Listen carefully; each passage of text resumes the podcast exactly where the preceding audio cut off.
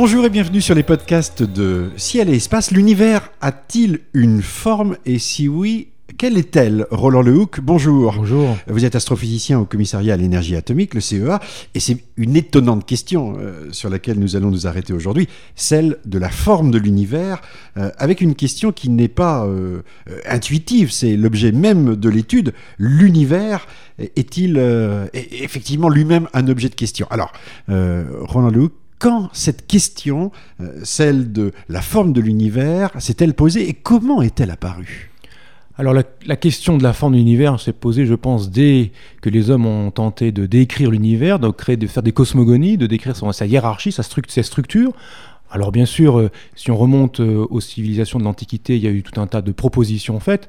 Euh, la question de la forme de l'univers, en fait, se pose de manière scientifique, on peut dire, disons au début du XXe siècle, quand on commence à avoir des théories, en particulier la théorie d'Einstein de la gravitation, la relativité générale, capables de parler déjà de sa structure géométrique de l'univers, de savoir l'influence du contenu de l'univers sur le contenant, c'est-à-dire l'univers. La question de la forme de la Terre s'était posée euh, depuis très longtemps dans l'Antiquité en tant qu'objet. hein. Absolument, la question de la forme de la Terre s'est posée aussi de, de la même façon. La Terre est-elle plate, selon les apparences? Mm. Est-elle d'une autre forme à préciser? En fait, on sait depuis bien avant notre ère, bien avant zéro, l'an 1 de Jésus-Christ, on sait bien avant cette période-là que euh, la Terre est sphérique et, et on n'a eu absolument pas besoin des, satellites ou de sortir de la Terre pour se rendre compte de ça. Des mesures menées à la surface de la Terre ont été suffisantes pour déterminer d'une part que la Terre était sphérique et que d'autre part sa taille était d'une certaine valeur alors qui à l'époque était exprimée dans des unités qui nous sont incompréhensibles maintenant mais qui donnent quelque chose très proche de la taille qu'on lui donne actuellement. Donc on comprend euh, que la question se pose. Quand l'univers devient un objet euh, que les scientifiques observent et étudient, en essayant de poser des limites. Quelle est la, la taille de l'univers? A-t-il des frontières? Euh, Comment est-il constitué? Voilà, ce problème, de, ce problème de forme, il se pose en fait si on se dit l'univers présente une géométrie qui est à trois dimensions l'équivalent de celle du plan, c'est-à-dire la géométrie euclidienne que l'on connaît habituellement, qu'on apprend habituellement en classe et qui a quelques propriétés bien connues. La somme des angles d'un triangle fait 180 degrés, euh, la circonférence du cercle c'est 2 multiplié par pi multiplié par son rayon, etc. Donc dans ce cadre de géométrie euclidienne, imaginons un univers infini. Ça pose problème parce que comment penser l'infini? Qu'est-ce qui, est à l'origine de quelque chose d'infini? Ça pose des problèmes de la réalisation en pratique de l'infini. D'autant plus que les instruments que nous utilisons n'observent qu'une partie finie de cet univers. Alors l'alternative, c'est de se dire, ah, l'univers est fini. Mais s'il est fini, qu'est-ce qui nous vient à l'esprit immédiatement? Une sorte de boîte avec des murs, des frontières. Et alors là se pose immédiatement la question euh, fort euh, difficile et fort délicate de qu'y a-t-il au-delà de cette boîte. On pourrait imaginer, même en pensée, aller près du mur et je tends le bras, qu'est-ce qui se passe? Donc on est devant deux alternatives qui sont tout aussi embêtantes l'une que l'autre. D'une part, un univers qui serait infini et qui a posé des problèmes aux philosophes des sciences et aux scientifiques ensuite. Comment penser un univers infini? Et l'autre qui est l'univers fini avec un bord pose aussi problème parce que qu'y a-t-il derrière ce bord qui est, semble-t-il, très paradoxal? Ce questionnement de la forme de l'univers revient à se demander peut-on échapper à l'alternative de l'univers infini et de l'univers fini avec un bord? Alors, une question, vous parlez de l'observation de l'univers, c'est-à-dire on regarde euh, loin, quand on regarde loin, on regarde loin dans l'espace et on regarde loin euh, dans le temps. On n'a pas euh, la sensation en observant qu'on regarde un mur, que l'on regarde quelque chose qui est une limite. Bien sûr, mais cette limite qu'elle existe euh, et qu'on la voit, ou qu'elle existe et qu'on ne la voit pas, euh, intellectuellement, elle pose le même problème. S'il existe une limite, on peut imaginer aller au bord près de cette limite et qu'est-ce qui se passe quand j'y arrive? Qu'est-ce qui va se passer? Qu'est-ce qu'il y a derrière? Alors cette question euh, qui semble insoluble si on la pose comme ça et si on en reste sur ce point de vue-là, en fait est tout à fait soluble une fois qu'on a compris que les mathématiciens ont trouvé des espaces, alors à deux dimensions, je vous donnerai quelques exemples, et aussi bien sûr à trois dimensions comme le nôtre, des espaces qui ont la propriété étonnante d'être à la fois de volume fini ou de surface finie s'ils sont à deux dimensions et qui n'ont pas de bord. Autrement dit, vous pouvez dans un espace comme celui-ci aller toujours tout droit et ne jamais rencontrer un obstacle qui vous empêche d'avancer, tout en fait en restant à l'intérieur d'un petit univers, d'un petit espace. Dans un espace infini, c'est assez logique. C'est même la définition d'espace infini, semble-t-il, qui le caractérise, et en réalité ça, ne le caractérise pas suffisamment. Je vais tout droit et je ne rencontre jamais aucune limite à mon déplacement. Une boîte, avec un bord donc, au bout d'un certain temps, j'arrive près du bord, et là la question paradoxale apparaît. Dans un espace fini sans bord, on peut aller tout droit, sans jamais rencontrer d'obstacle qui vous arrête, et pourtant, vous restez toujours à l'intérieur d'un espace fini, d'un volume fini, que vous ne, si vous ne prenez pas de précautions particulières, vous ne reconnaissez pas que vous êtes en fait, vous avez fait finalement le tour de l'espace. Alors, exemple d'espace fini sans bord, eh bien la surface de la Terre précisément, la surface de la sphère. La surface de la sphère est donc à deux dimensions, comme le plan. Deux nombres suffisent pour spécifier la position d'un point, sa latitude et sa longitude par exemple, comme on pourrait donner deux coordonnées euh, dans le plan habituel. Eh bien, à la surface de la sphère, si vous allez tout droit, vers l'est, en avion, eh bien, vous allez finir par revenir à votre point de départ en arrivant de l'ouest et en mettant un certain temps qui est euh, le temps que l'avion fasse le tour de la Terre. Si vous ne prenez pas de précautions particulières, en mettant un drapeau, en mettant quelque chose, une marque à votre point de départ, vous ne vous rendrez même pas compte que vous avez fait un tour de la Terre et vous pouvez comme ça tourner euh, ad infinitum en ayant tout à fait l'impression d'évoluer sur une surface dont la géométrie est sphérique, comme une sphère bien sûr, et en même temps infinie. Donc voilà le genre de, euh, de choses qui pourraient se produire dans l'univers. On pourrait tout à fait avoir l'impression, l'illusion qu'il est infini. Les rayons de lumière jouent le rôle de l'avion. Là, on ne peut pas se déplacer nous-mêmes dans l'espace, évidemment, en tout cas si peu que c'est tout à fait insignifiant c'est les rayons de lumière qui vont finalement euh, baliser, arpenter euh, l'univers pour nous. Et de cet arpentage, on peut tirer euh, deux conclusions, semble-t-il, opposées. L'univers est infini, ou en tout cas très grand, ou l'univers est fini, mais se reboucle sur lui-même. Et la question qui se pose maintenant, c'est peut-on distinguer ces deux situations-là? Que mettre en œuvre pour distinguer ces deux situations-là?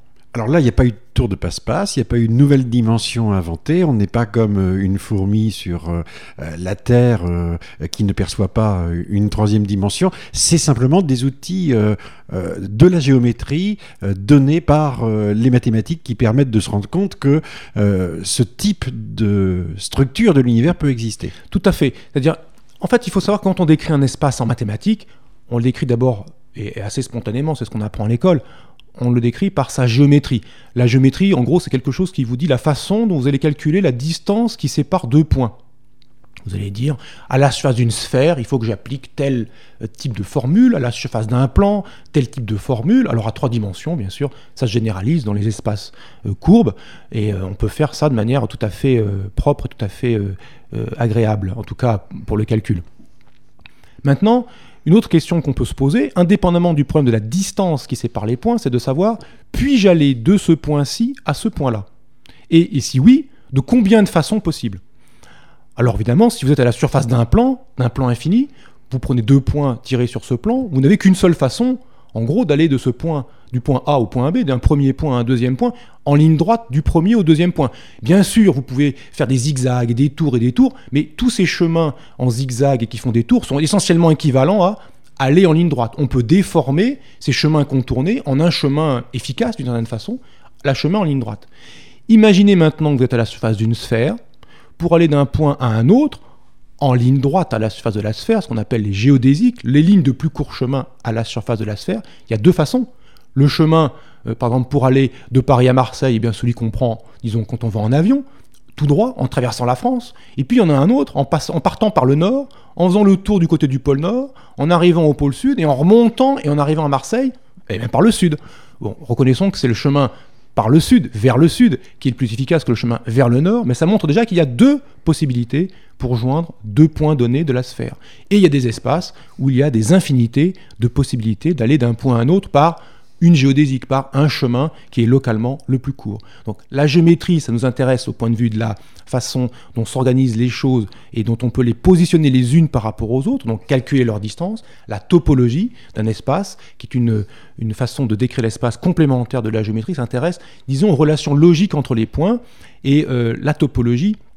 Par exemple, pour prendre un exemple encore plus concret qui me vient à l'esprit à l'instant, si vous regardez le réseau Internet, il y a deux façons de le regarder. La première, c'est la, façon topologique, de se dire quel ordinateur est connecté à quel autre ordinateur et par quel chemin logique les paquets d'informations vont transiter pour aller de ce premier ordinateur à ce second ordinateur. Ça, c'est la, topologie d'Internet. Et on peut la tracer et faire les liens entre ordinateurs. La géométrie d'Internet, c'est vous dire quelle distance physique y a-t-il entre les deux ordinateurs? Parce que ça, c'est important. Pourquoi? Quand vous allez tirer le câble, finalement, les câbles transatlantiques ou les câbles, les, réseaux câblés dans les villes, vous allez devoir compter ça au kilomètre de câble. Vous allez payer au kilomètre de câble. Donc, la géométrie va intervenir pour le métrage de câble, la topologie pour la logique de connexion du réseau. Et donc, ces deux aspects complémentaires font que on peut avoir des propriétés géométriques qui sont locales, autrement dit qui donnent la distance, qui permettent par exemple de calculer la distance entre deux points, et des propriétés topologiques qui vous disent ce qui se passe à une échelle globale, à l'échelle de l'ensemble de l'espace que vous décrivez.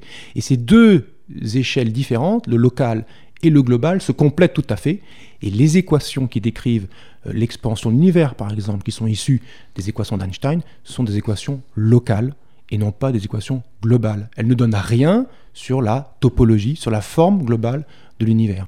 Et cette voie est donc ouverte, cette euh, possibilité intellectuelle d'explorer la forme de l'univers est ouverte euh, par ce, par ce point-là.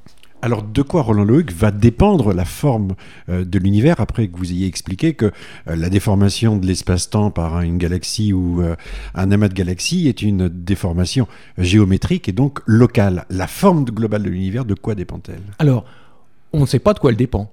Pour l'instant, on n'a aucune théorie capable euh, de décrire, j'entends par décrire de, des équations par exemple, qui vous donneraient l'évolution de la forme de l'univers ou la façon dont elle a été choisie, si tant est qu'il en est une particulière, euh, la façon dont elle est choisie. On n'a aucune équation pour ça, on n'a que des équations locales. Alors, comment les astrophysiciens, à partir des équations d'Einstein, qui sont donc des équations qui, qui, donnent la relation entre la géométrie et le contenu en matière en énergie, comment ces équations arrivent-elles à parler de l'univers globalement? Par une hypothèse simple, euh, de bon goût à l'époque où elle été posée et qui maintenant semble euh, validée dans une certaine mesure, l'idée que l'univers est homogène, il est semblable en tout point, et isotrope, il est semblable en toute direction, au moins à partir d'une certaine échelle de taille. Si vous supposez que finalement ce que vous voyez près de vous est identique, n'est pas spécifique, autrement dit est identique un peu partout dans l'univers, et que ce que vous regardez dans, une direction, eh bien ça sera la même chose dans une autre direction, ça revient à dire que vous généralisez ce que vous, observez localement à l'échelle de tout l'univers. Mais ça ne généralise que la propriété géométrique. Quant à la topologie, aucune équation ne prédit encore cette affaire-là. Donc on est dans un stade où il faut simplement, euh, comment dire, euh, fouiller parmi l'infinité, c'est le mot le bon qu'on peut employer, je crois, sans me lire, fouiller parmi l'infinité des, variétés topologiques que les mathématiciens euh, proposent, que les mathématiciens ont, ont exposées, fouiller parmi cette infinie variété pour trouver lesquels décriraient le mieux ou le moins mal, si on est un peu pessimiste, décriraient le mieux l'univers que l'on observe. On aura peut-être plusieurs solutions. Il se trouve que pour l'instant, nous n'en avons trouvé qu'une, et qui n'est pas encore validée euh, dans toutes ses conséquences, mais il faut fouiller. On est pour l'instant un peu à la pêche, dans une, dans une, dans une, dans une démarche un peu descriptive. Mmh. Alors en fonction des, des propositions qui sont faites, hein, en fonction des topologies qui sont euh, présentées, il y a des univers euh, extraordinaires qui peuvent apparaître, des univers en trompe-l'œil pour certains, où euh, un même objet peut apparaître dans différentes directions de l'espace sous des formes différentes. C'est-à-dire que le la trajet de la lumière ayant mis plus de temps ou moins de temps à venir de tel ou tel endroit, on, peut voir cet objet dans euh, euh, différentes évolutions. On, se retrouve avec des univers qui sont des petits palais de Versailles avec des miroirs partout parfois. C'est tout à fait ça, l'image est tout à fait juste.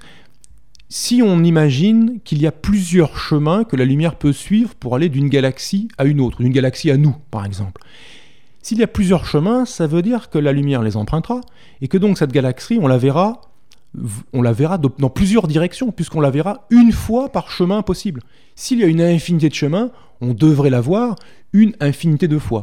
En pratique, l'atténuation lumineuse avec la distance, il y a au moins l'effet d'éloignement en distance, parce que ces chemins n'ont pas tous la même longueur. Il peut y avoir des longueurs, il y en a un qui est de plus court, et puis il y a ceux qui sont un peu plus longs, ceux qui font le tour une fois, puis qui font le tour deux fois. Eh bien, ces chemins de différentes longueurs montrent l'objet à différents âges, montrent l'objet à différentes distances spatiales et donc différentes distances temporelles. Et on aurait, finalement, on pourrait se demander, finalement, n'y a-t-il pas qu'une seule galaxie dans l'univers, la nôtre, et donc toutes les autres, c'est des images topologiques, où on se verrait nous-mêmes après que la lumière de notre galaxie ait fait une ou plusieurs fois le tour de l'univers. C'est vraiment légitime de se poser ce genre Cette de question est légitime, elle a même été posée dans les années 70 par un, par un astrophysicien russe. En tout cas, il a cherché à trouver si dans les galaxies qu'on observait dans le ciel, il n'y en avait pas qui pourraient être la nôtre, vue après avoir fait un tour de l'univers. La, démarche a totalement échoué et en plus maintenant on peut montrer que ce n'est pas possible, que cette situation-là ne peut pas se produire. Sinon il y aurait d'autres conséquences euh, encore plus évidentes que l'on aurait dû observer. Donc en tout cas la question peut se poser de façon légitime. Il n'y aurait donc qu'une seule galaxie dans l'univers, la nôtre, et puis toutes les autres seraient des images. Cette hypothèse maintenant est montrée euh, rédhibitoirement fausse, mais si on la généralise, on pourrait se dire on observe des millions de galaxies. On estime qu'il y a 100 milliards de galaxies dans l'univers. Il y aurait donc peut-être la possibilité que parmi ces 100 milliards de galaxies, il y en ait peut-être que, je dis un chiffre au hasard, mettons 50 milliards qui soient les vraies galaxies, et les autres ne soient que des images de celles-ci. Des images parce que la lumière de chacune de ces galaxies réelles, prenant, mettons, deux chemins pour nous parvenir, on voit chacune de ces galaxies deux fois. Alors, les travaux que nous avons faits semblent quand même montrer que euh, cette possibilité extrêmement étonnante, que l'univers ne soit qu'une sorte de vaste galerie des glaces finalement, euh, ou en tout cas euh, dans un principe voisine d'une grande, d'une vaste galerie des glaces, que cette possibilité en fait n'est pas, n'est probablement pas réalisée. C'est-à-dire que la, taille du petit univers, de cet univers qui se referme sur lui-même, est très certainement plus grande, largement plus grande même que euh, la taille ou la distance qui correspond à la formation de la première ou des premières galaxies. Donc il semble qu'il n'y ait nullement de chance que l'on puisse voir cet effet par ce euh, moyen-là, entre guillemets, en cherchant si certaines galaxies ne seraient pas des jumelles topologiques euh, d'autres galaxies. Alors, l'autre possibilité, à part d'étudier les galaxies, c'est de s'intéresser euh, à la plus grande structure euh, observable dans l'univers, qui est le fond diffus-cosmologique. D'utiliser cette structure qui borne l'univers observable, qui d'une certaine façon limite rédhibitoirement notre observation de l'univers, au moins euh, avec les ondes électromagnétiques. Et peut-on, la question qui se pose alors, c'est peut-on trouver, peut-on imaginer trouver dans le fond diffus-cosmologique des indices d'une topologie particulière, des indices que l'univers se referme sur lui-même et est un volume plus petit que euh, celui que nous euh, observons, que le volume de l'univers observable. Et là encore, il y a des, euh, je veux dire, des choix qui sont liés aux observations elles-mêmes. C'est-à-dire qu'il faut toujours des observations pour Bien sûr. pouvoir choisir entre les théories. C'est la physique, normalement. Si on veut rester. Pour l'instant, ce, ce dont nous parlons, ça reste un jeu intellectuel extrêmement agréable. Moi, j'y ai beaucoup appris, évidemment. Je me suis, je me suis beaucoup amusé. Il y a des mathématiques superbes, il y a des, euh, des développements intellectuels et des spéculations intellectuelles qui sont vraiment stupéfiantes.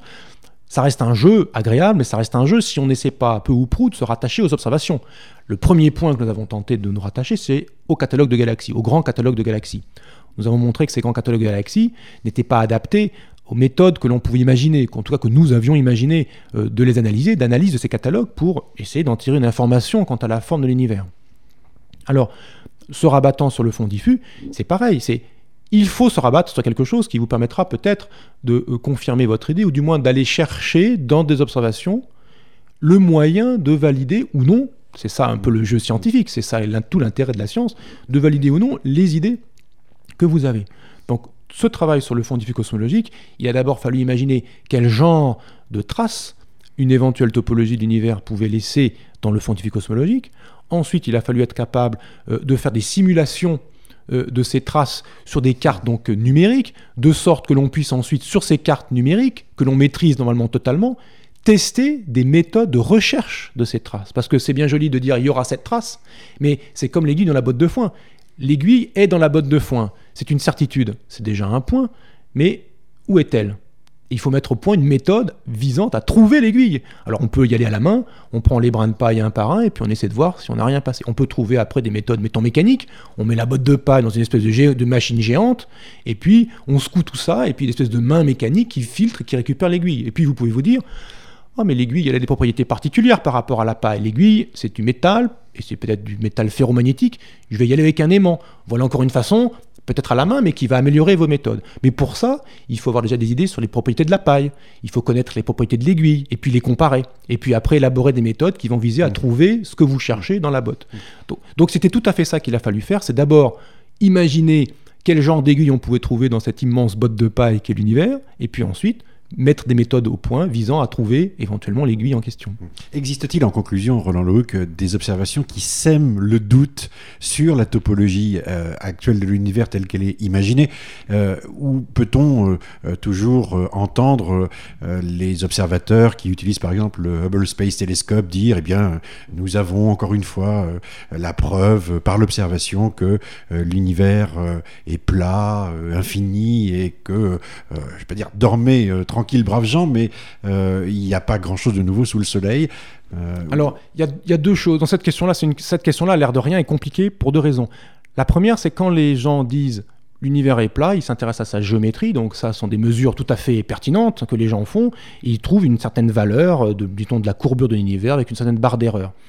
De là en déduire que l'univers est infini, à mon sens, c'est une faute épistémologique parce que on ne pourra jamais montrer que l'univers est infini, on pourra juste montrer qu'il est plus grand qu'une taille fixée et que cette taille va peut-être augmenter au fil du temps et de la qualité des observations, mais on ne pourra rigoureusement montrer, jamais rigoureusement montrer que l'univers est infini. Par contre, on peut montrer qu'il est fini. Ça, c'est une possibilité qui est offerte. Bon, ça, c'est déjà un point. Donc, quand on dit il est infini, on devrait plutôt dire il est plus grand que telle taille. Ensuite, euh, sur euh, les, indices qui pourraient euh, valider, qui, nous ont poussé en fait à proposer à faire une proposition, qui pour l'instant dans un état, on va dire un peu comme le chat Schrödinger, elle est ni morte ni vivante cette proposition, elle est dans un état en discussion, c'est tout simplement dans le fond difficosmologique, on, on, observe en particulier les fluctuations du fond difficosmologique, et on observe que ces fluctuations en dessous d'une certaine taille, en dessous, au-dessus d'une certaine taille angulaire, les, fluctuations donc de grande taille angulaire sont, absentes, semblent absentes et, très absentes par rapport à ce que prédit le modèle, disons, classique, le modèle standard de la, de la cosmologie euh, actuelle une absence de fluctuation à très grande taille dans un modèle d'univers qui se referme sur lui-même s'explique naturellement, un peu comme une, corde de, guitare qui vibre et qui est fixée à ses deux bouts. La longueur d'onde des ondes sonores, des ondes de vibration de la corde de guitare est fixée par ses conditions limites, par le fait que la corde est fixée au debout. Et cette longueur d'onde, elle est fixée par une propriété qui est la corde ne bouge pas au debout. Et donc ça donne qu'il faut que euh, la longueur de la corde soit un sous-multiple de la demi-longueur d'onde euh, de vibration. Dans le cas d'un univers qui se referme sur lui-même, les fluctuations du fond difficosmologique résultent des oscillations du plasma primordial, des ondes sonores qui se propagent dans le plasma primordial. Ces ondes sonores ont des propriétés qui vont être de longueur d'onde, qui vont être fixées par la condition de refermement de l'univers sur lui-même. À tel genre de refermement va être associé tel type de longueur d'onde. Et cette condition-là va, si l'univers a une taille finie, va imposer qu'il y ait une plus grande longueur d'onde possible, qui est en gros la circonférence de l'univers. Et donc le manque euh, de fluctuation du fond difficosmologique à grande échelle de taille se comprend naturellement dans un univers qui se referme sur lui-même. Ça ne veut pas dire que c'est l'explication, ça veut dire que ça se comprend naturellement, qu'il n'y a pas besoin d'hypothèses ad hoc pour le comprendre. Ça nous a amené à faire une proposition. Donc voilà le, comment dire, ce qui, ce qui est pour nous l'indice le plus intéressant et le plus fort pour l'instant de, ce genre de proposition. Mais en même temps, bon, ces, mesures sont entachées d'une certaine erreur, euh, euh, nos modèles euh, font ce qu'ils peuvent, et donc du coup, on n'est pas certain, on ne présente pas ça comme une théorie ultime, loin s'en faut, mais comme une proposition avec des conséquences qui n'ont pas encore été observées, mais qui n'ont été ni validées ni invalidées, avec des conséquences, et en ce sens c'est une proposition scientifique, elle est explicative, elle est aussi prédictive, elle donne en quelque sorte en germe les moyens de la valider un peu plus ou au contraire de l'invalider. Merci Roland Lehoucq, merci à vous de nous avoir suivis. Rendez-vous dans un prochain épisode.